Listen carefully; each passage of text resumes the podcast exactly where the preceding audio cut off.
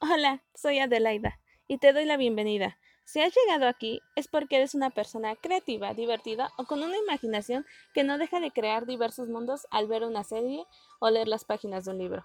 Has encontrado este nuevo lugar que abre las puertas para ti y te invito a conocerlo.